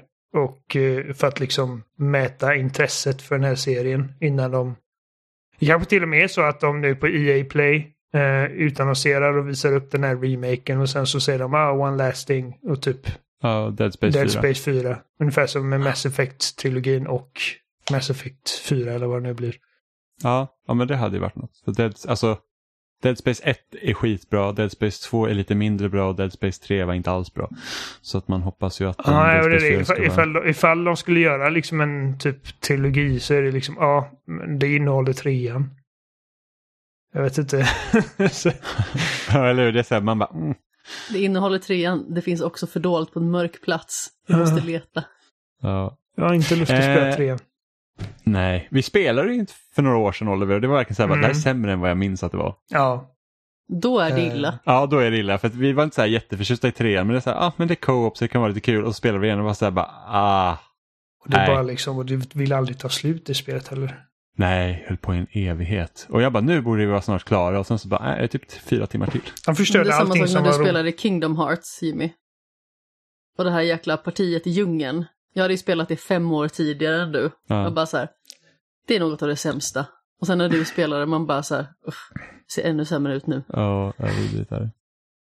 Trean förstörde ju allt som var roligt med gunplayet i Dead Space. Ja, Uh, verkligen. bara helt plötsligt så känns typ alla vapen likadana och alla använder samma ammunition. Och uh, Plasma Cuttern är typ värdelös. Ja, För att, Nej. ja. Nej. Nej, inte alls bra. Eh, men vi har ju faktiskt spelat lite spel den här veckan så att Amanda, du och jag, vi har ju faktiskt eh, dragit på eh, golfshortsen och spelat lite Mario Golf. Super Rush Ja, precis. heter det till och med. Ja, det gör det till och med. Har du spelat Mario Golf innan det här? Det har jag faktiskt inte gjort alls. Jag har väl spelat lite golf i andra spel däremot. Som? Wii Golf. Ja, Wii Sports Golf. Det är det bästa golfspelet. Jag tycker det är så jävla roligt. Ja, men det är roligt. Sen har man väl spelat liksom något sånt där B-spel på mobilen också naturligtvis. Ja, Wii Sports Golf var så kul så att jag köpte eh, Tiger Woods. Jag tänkte säga Tony Hawks, eh, men det är inte Tony Hawk. Det är Tiger Woods eh, PGA Tour 07 tror jag. Bara för att jag sett, ah, men det är skitnice liksom, man kan använda Wiimoten som eh, en golfklubba. Eh, men det var inte lika kul. Det, är liksom, det blir liksom det blir lite för avancerat. Men eh, super, äh, inte Super Mario Golf, Mario Golf till Switch då, då det är... Vi har det inte... har varit både super och ruschigt. Ja, men vi, vi har inte spelat Vi har inte spelat de här nya typ speedgolflägen utan vi har ju bara kört standardgolf hittills. Fast du har ju försökt att köra speedgolf för att du spolar ju förbi allting hela tiden. Det var till och med så att Jimmy bara så här, nu spelar vi parallellt bredvid varandra så vi inte behöver vänta på varandra. Man bara så här, du behöver inte optimera allt. Alltså, kan du förstå hur irriterande Oliver att Amanda inte snabbspolar när hon har slagit sitt slag? Så man Men får jag se, vill liksom så se man hur får det se- går i man får- bågen. Man får se hennes boll liksom när den landar på tin så bara rull, rull, rull och man säger bara Man vill här se så hur den dör. landar. Ja, men man kan se hur Och den reagerar. Man kan se hur den landar och sen så kan man ju spola den när den rullar typ i t- två centimeter i sekunden. Ja, fast ditt ser ju ut som ett form av epilepsianfall istället. Det är fruktansvärt irriterande att se din boll så här teleporteras fram. Jag blir nästan provocerad. det är provocerande att sitta och vänta på Ja, alltså, ingenting. jag kan föreställa mig om det skulle komma liksom någon form av så här Mario bowling, liksom. Och så spolar du fram i de olika sekvenserna så att slaget är typ uppdelat i tre sekvenser. Ah, jag hade blivit så irriterad. Ja, alltså det, Jag blir det... irriterad bara jag tänker på det. Så igår när vi spelade vår första online-match, där kan man inte snabbspola. Och så får man möta någon så här typ Lucario 86. Så, seriöst den absolut sämsta spelaren jag någonsin har sett spela ett golfspel. Alltså så fruktansvärt dålig. och, så Ja, måste man, var inte smart. och så måste man se varenda slag. Och det är bara så här bara, nej, det här, det här är så jag, det här är så jag dör. Överlever cancer, överlever diabetesen, men fan, titta på jävla replays i golf. Det är liksom, usch. Ja, fast om vi säger sådär att om vi hade spelat så så hade den personen kanske inte spolat fram i alla fall för den vet förmodligen inte vad framspolningsknappen Nej, är. precis. Ja, det hade gjort det ännu mer irriterande. Men hur som helst, alltså det jag menar bara som eh, 20 år liksom i gubbsportsbranschen, eller vad man ska säga, så måste jag ju ändå säga att det finns ju en viss tjusning med att analysera ett slag. Man vill se bågen, man vill se hur det landar, man vill se hur det rullar, man vill se reaktionen på underlaget. Och som sagt, det är ju samma sak i bowling. Om man kollar till exempel på en video, alltså jag kollar på videos i slow motion för att kolla och analysera. Jo, jo, men jag skulle säga att det är lite skillnad att, att liksom analysera sina slag som man gör liksom IRL än i ett tv-spel med Mario. Jo, naturligtvis, men alltså om jag skulle spela ett bowlingspel skulle inte jag vilja spola fram något slag. För att jag vill ju se hur klotet reagerar igenom hela fasen. Alltså vi har ju liksom hela den här ansatsen då när man går sina fyra eller fem steg, svingar klotet, sedan levererar klotet. Och sedan vill man ju liksom se vart i banan träffar jag för någonstans? vart i banan bryter klotet någonstans och vart i banan träffar det för någonstans. Och man vill se det liksom i ett följe, inte i något form av så här studsigt framspolningsläge som är fruktansvärt Ja, för, irriterande. för, mig går det, för mig går det jättebra att se hur bollen flyger samtidigt som jag spolar och sen så får man göra om det igen. Och så får alla spela lite fortare. Ja, men jag kände bara liksom när Jimmy satte oss bredvid varandra att vi liksom typ skulle nästan tävla i hur fort det skulle gå. För att vi spelade liksom parallellt. Då kände jag bara, nej, så här ska det inte vara. Man väntar på varandra Ja och man kunde... kollar på varandras slag. Det är så det fungerar. Ja men det fanns ett sätt som man kunde spela exakt samtidigt på samma bana. Jag kände att det, var bra, då får vi spela hela tiden. Man behöver inte optimera allt. Superirriterande, vi hann inte ens prova läget. Amanda såg den delade skärmen och var så här, nej så där vill inte jag spela och sen var det bra med men det. jag går inte med på det där. Så kan vi inte ha det. Men alltså, jag vill ju se hur du spelar också. Ja, Alltså, jag tänkte bara att det skulle gå lite fortare. Och det är så orimligt. Varför är det det viktigaste, liksom, att det ska gå fort? nej men det är inte säkert Vi att det... spelar ett gubbsportspel, det är automatiskt långsamt, vi behöver inte skynda på det. Jag ser förbättrings... eh, eh, jag ser möjlighet till förbättringar överallt. Inom väldigt stora citationstecken. Nej. Men vi har inte, vi har inte spelat det riktiga speedgolf-grejen där man springer med sin gubbe på banan. Nej, det där, har vi inte. Nej, precis. Vilket, vilket var det jag skulle säga från första början. Ja, men jag var tvungen att liksom bara brinna av lite på den här orimligheten. Alltså jag, jag är uppvuxen med att alla vi har spelat med på GameCube-tiden när den här typen av spel var väldigt populära. Det var det att man spolar när man har kört sin tur. Alltså jag tänker så här, snabbt är inte alltid bra. Vi hade jättekul. Ja men det har inte med kul att göra. Det har bara liksom med att, jag vet inte. Det bidrar till känslan att faktiskt få se hela slaget ordentligt i ett och samma svep. Ja, Jag vet inte om jag, liksom så här, när jag ska glida 20 meter då, då är det så här att ja, men okej, nu har slaget gått. Behöver inte se mer.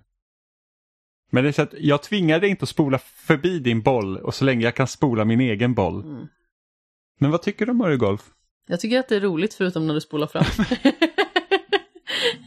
jag retas bara nu, naturligtvis.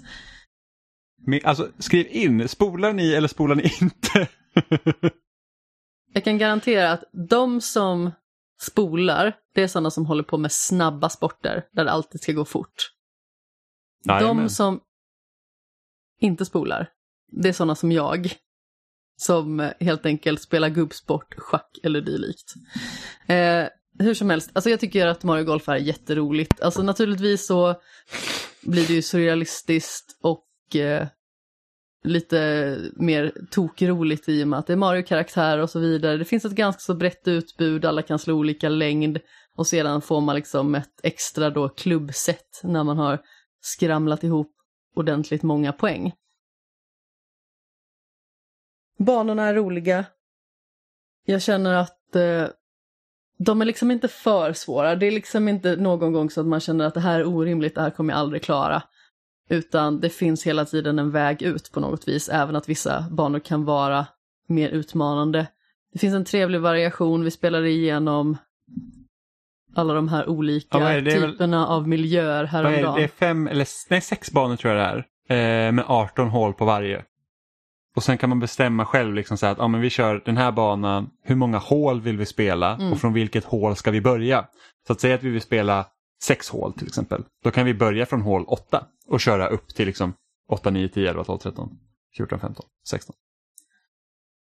14 stannar man på när det är 6.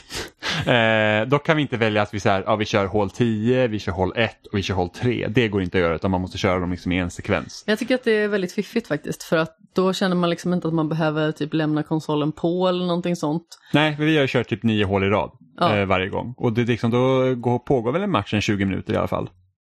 Ja, 20 minuter, en halvtimme kanske Mm. eller någonting sånt. Och det är ganska lagom för att, ja, men typ igår så skulle jag iväg på så här, tre timmar bowlingträning.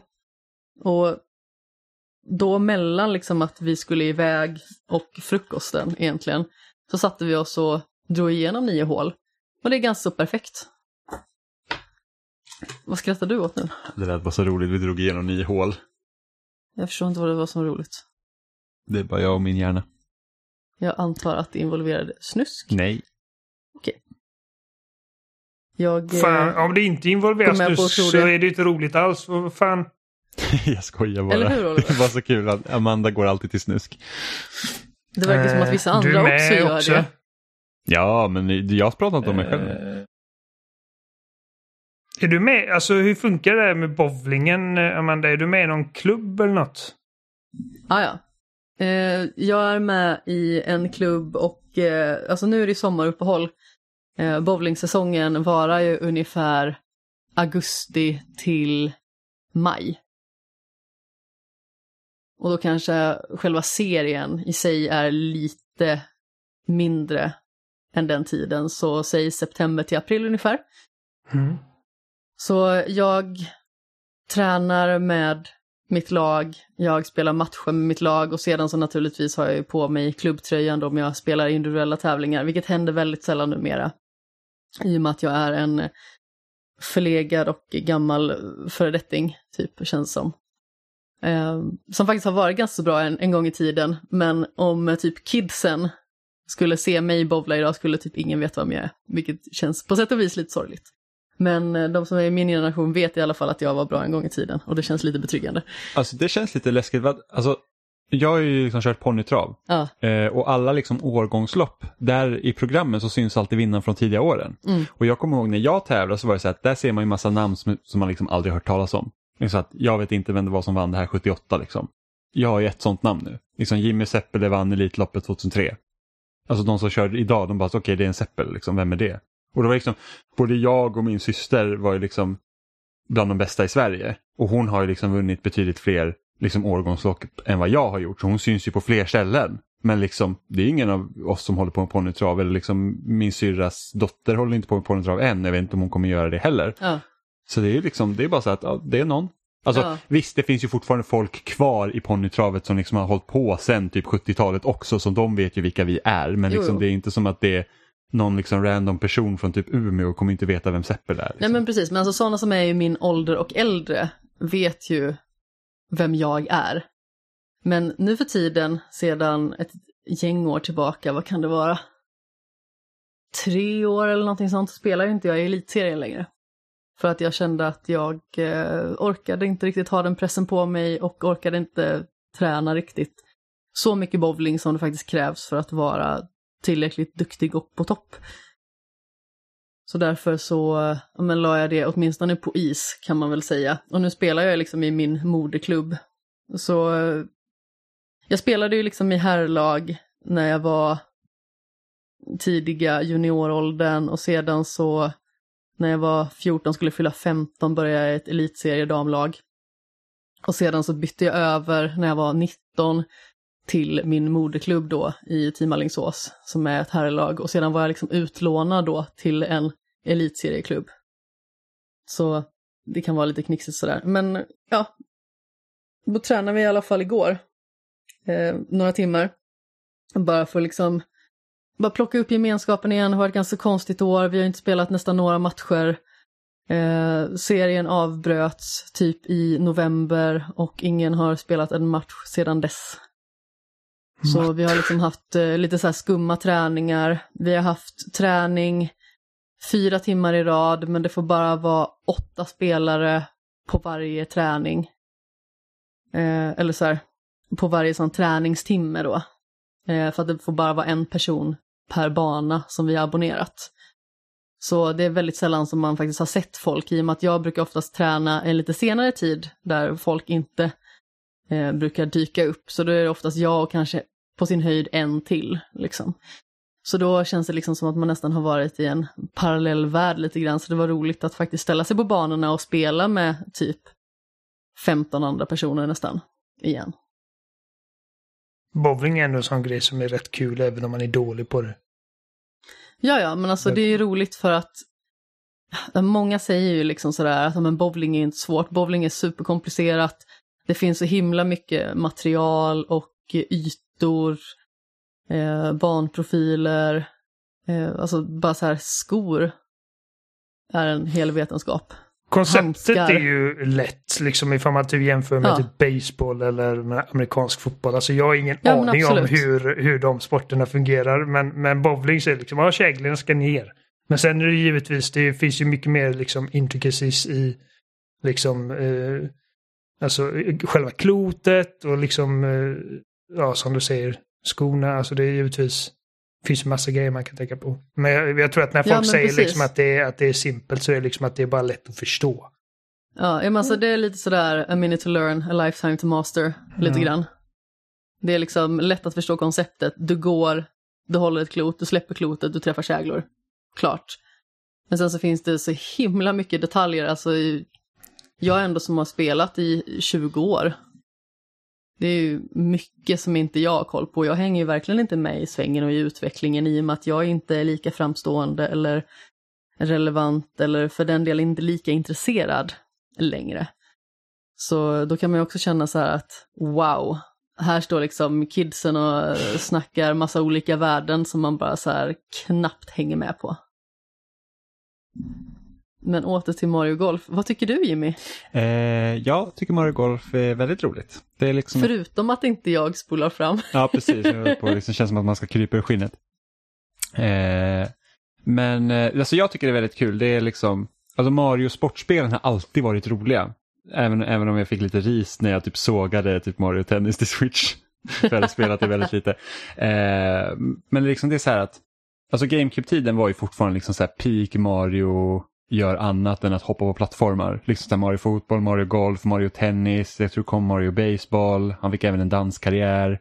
Det är liksom jättemycket roliga grejer. Mario är en mångsysslare. Ja, men precis. Eh, och jag känner att det här spelet är också skitkul för att det är liksom så himla mycket, det är annorlunda mot vad vi vanligtvis spelar. Det är inte torrt som ett, liksom ett Tiger Woods, eller nu är det inte Tiger Woods längre, men, men PGA Tour-spelen är. Liksom att det är så att det är inte realism man eftersträvar utan det är mer eller mindre ha roligt och då kan det hända lite tokiga saker.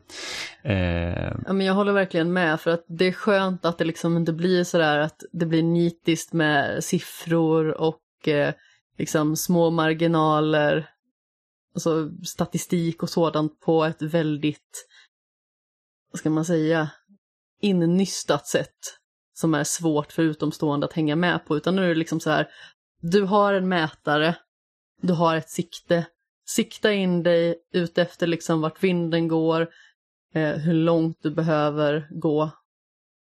Och sedan så liksom, sätt på din mätare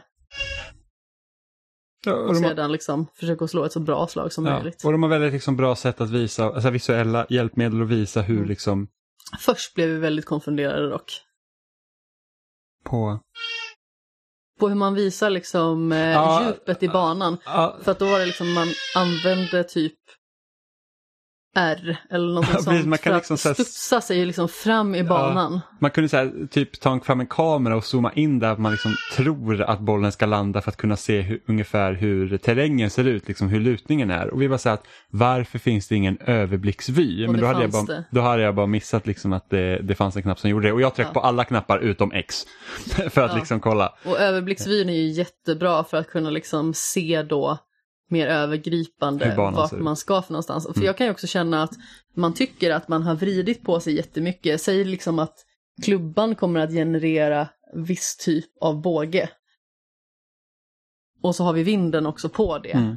Då kan man tycka att man har vridit sig hur mycket som helst, men i själva verket om man kollar på överblicksvyn, då kanske det är att man bara har justerat sig lite grann i Mm. relation till vart till exempel flaggan står eller sådär.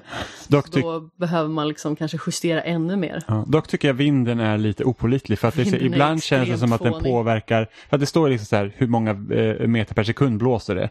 Och ibland så kan det liksom påverka jättemycket trots att det är liksom en låg siffra och ibland så påverkar det ingenting alls fast det är en hög siffra. Så det är så här att det gör det lite svårt att planera sina slagen för att jag, liksom, jag har inte riktigt kommit jag förstår inte exakt hur det fungerar för att det är någonting som jag till exempel lärde mig i Wii Sports. Då var det så att är vinden åt det här hållet då vet jag ungefär hur mycket jag ska vrida och jag liksom blir ganska bra på det. Men här känner jag fortfarande så här, och nu har vi inte spelat kanske eh, sex timmar, inte mer än det.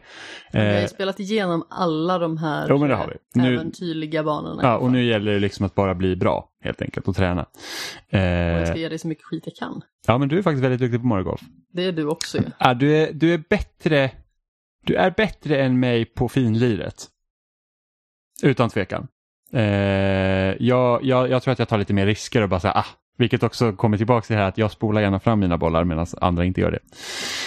Du vill inte se eländet. Nej men det är så här ibland. Men alltså det var ju så himla sjukt. Jag kommer ihåg när du fick din första chip in och det är när man liksom är precis utanför greenen, alltså det, området där Den hålet mer är. ruggiga Precis. gräsplätten liksom. Och då var hon liksom precis utanför och så körde hon en, en chip in så att, så att man, liksom, man lobbar in bollen i hålet. Vilket det liksom är, det, det är ändå rätt så svårt. och jag var- fick också en igel då. Ja. Vilket var liksom, det behövde jag för att komma ikapp dig. Ja, precis. Och en igel, då får man liksom två, alltså i golf så du ska ha så mycket minuspoäng som möjligt. Eh, för att noll är liksom, får du noll då har du slagit exakt så många slag de har räknat ut att det ska ta att klara Jag kan banan. säga så att man får liksom ett förslag på vad par är Ja, inför varje bana. Så säger jag att det är ett par tre hål. Då ska du alltså klara banan på tre hål för att det ska gå jämnt ut. ja, precis. Och va- Ehm. varje slag över det får ett pluspoäng och varje slag under det får ett minuspoäng. Och då är det liksom om du får eh, ett slag över, då är det en bogey. Och två slag så är det en dubbel bogey. Ja, triple bogey och så Ja, vidare. ja, precis. Och sen så har vi liksom åt andra hållet, då är det Birdie, Eagle, Eagle och albatross. Albatross. Och sen Hole in One finns ju såklart också. Eh, vilket inget har slagit än. Jag har varit nära några gånger. Mm.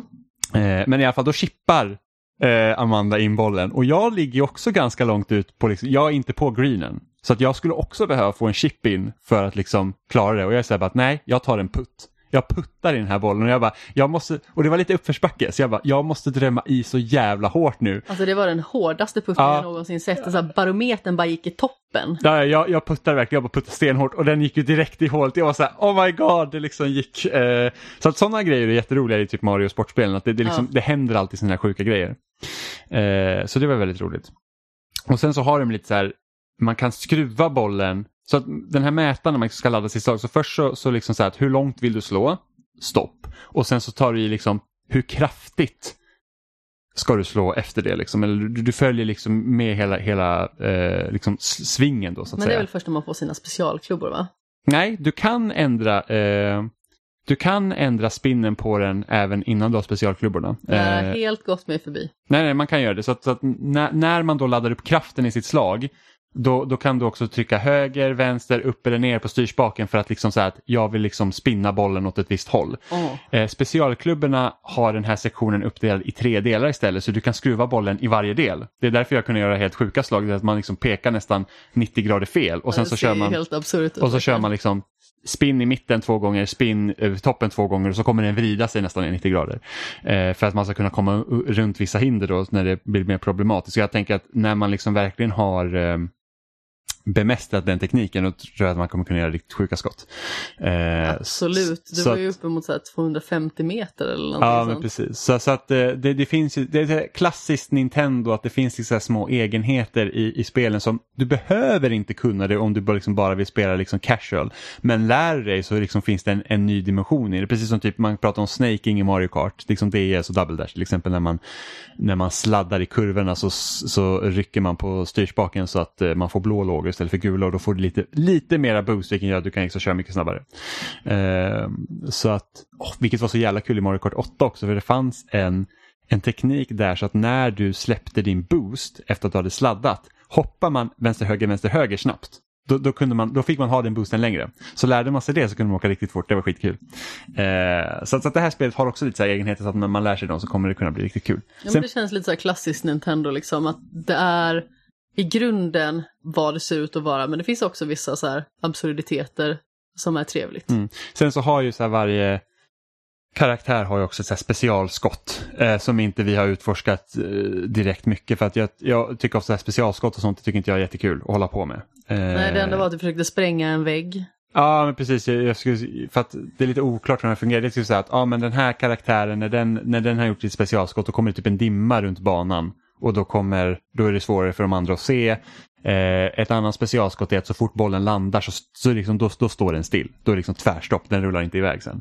Eh, men det är så att ah, det är inte lika kul. Då är det roligare liksom att bara bortse från de grejerna och köra liksom lite vanlig golf och sen har man bara de här små liksom justeringarna man kan göra som kräver lite mera liksom, eh, skills än, än vad det gör liksom att man sätter igång sitt specialskott.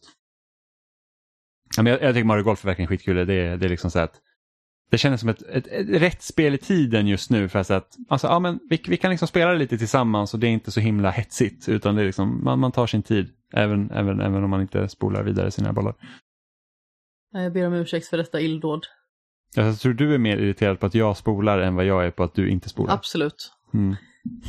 Alltså jag är inte irriterad på riktigt. Åh, naturligtvis. så irriterad. Du ska se, alltså, hon, det var fuming bredvid när man sitter. Man bara "Uff." Vi har AC i vardagsrummet men det, man känner fortfarande hettan liksom. Men eh, Mario Golf är kul så att, att har, man, har man någon att spela med så tycker jag absolut att man ska köpa det. Jag har inte testat det här adventure-läget. Men jag ska göra det. Ja, för där, ska man spe- där spelar man som en Mi och så kan man uppgradera sin Mi och så får, får man liksom mer power och lite sånt. Men det är så att jag vill inte riktigt spela golf själv utan jag spelar helst liksom andra. Alltså jag är helt okej med att spela golf själv. Om det liksom finns ett eh, förutbestämt läge där jag ska göra vissa saker och uppgifter.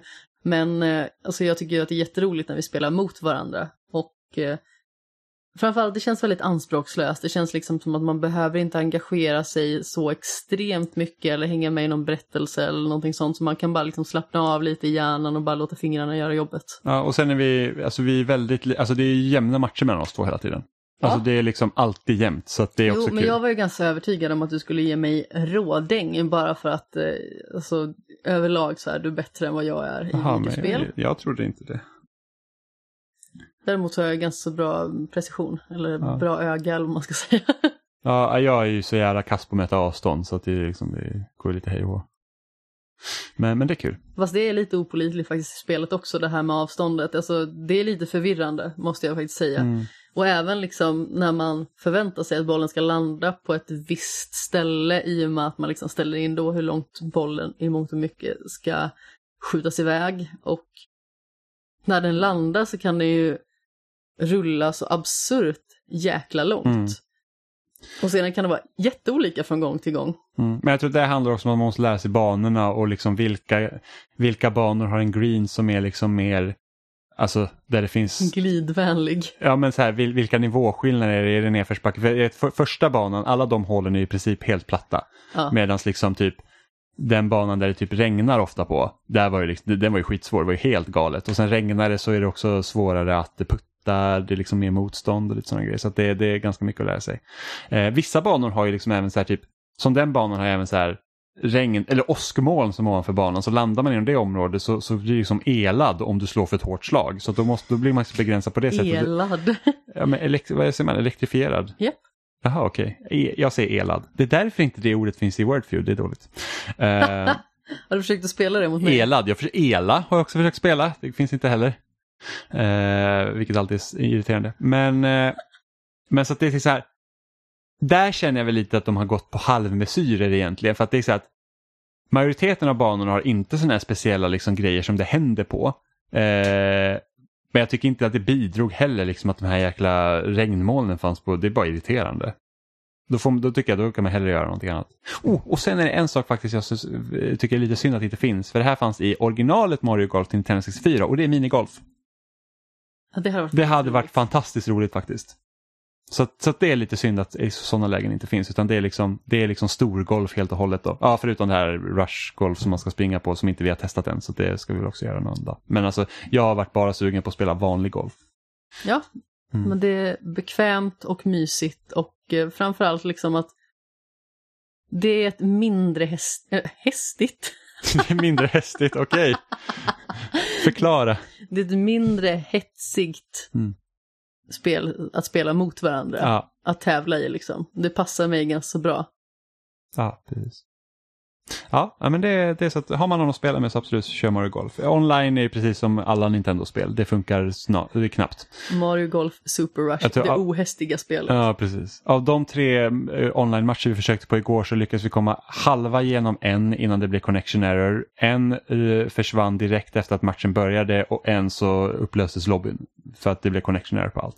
Att förmodligen var det ju för att den som var så himla dålig hoppade ur. Ja, kanske, det vet man inte, men i alla fall, det, det är connection error. Vi kan säga att den här personen var så dålig att han slog i vattnet sex gånger på rad. När han väl kom upp på land så sköt han ner sig i vattnet igen.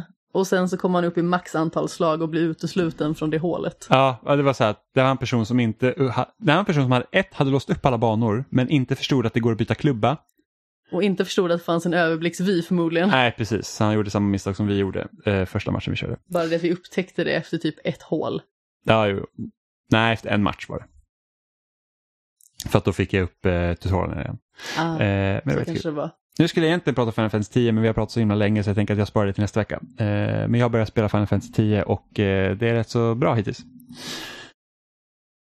Så, men det var allt vi hade för att säga eh, den här gången. Eh, tack till er som har lyssnat så här långt. Eh, vi finns som vanligt på spelsnack.com. Där finns också länkar till alla ställen vi finns som loading.se, eh, Spotify, YouTube, Apple Podcast, RSS-flöden, Google Play. Vi finns överallt där ni lyssnar på podcasts. Finns vi inte i er podcast-app specifikt så kan ni gärna mejla in till oss på kontaktetspelsnack.com för att säga att hej, ni borde finnas här också och så kan vi säkert dyka upp där med. Och då säger vi hej hej. Ja men precis, hej hej, välkommen till dina öron. Eh, nu så kan ni också mejla, eller nu, ni kan alltid mejla in till oss på kontaktetspelsnack.com där ni kan ställa frågor eller skicka era synpunkter. Eh, vi fick också veta att förra avsnittet på grund av att då vi hade sex novell i titeln så tyckte inte Apple om det för att vi var tydligen inte tillräckligt barnvänliga. Så att förhoppningsvis så har det löst sig under veckan för vi har bytt avsnittsnamn och länk. Så att, eh, ann- annars får ni lyssna någon annanstans. Har ni ett Spotify-konto kan ni lyssna på det avsnittet där. Eh, Johan rekommenderar Pocketcast som en eh, podcast-app och där fanns vi också. Så att, eh, ladda ner den istället. Ja, Jag kollade så att det fungerade på Spotify. Ja, men Spotify fungerar på. Men det- det lustigaste var också att eh, podden dök upp i min Apple Podcast-app men inte tydligen någon annans. Eh, så det är lite märkligt. Eh, om ni vill så kan ni läsa vår loading special vi släppte i veckan om eh, svenska spel. Eh, som finns, eh, ja, ett, ett litet temanummer där vi har eh, artiklar om svensk spelöversättning, svensk spelhistoria, vi har en artikel om Gizmondo och lite så här CD-ROM-spel som vi minns och lite annat trevligt. Så att, eh, läs gärna den för att det är alltid mycket jobb med de där eh, tidningarna helt enkelt. Så, men då säger vi hej då och så hörs vi igen nästa vecka. Puss i ljumsken. Hej då! Hej då!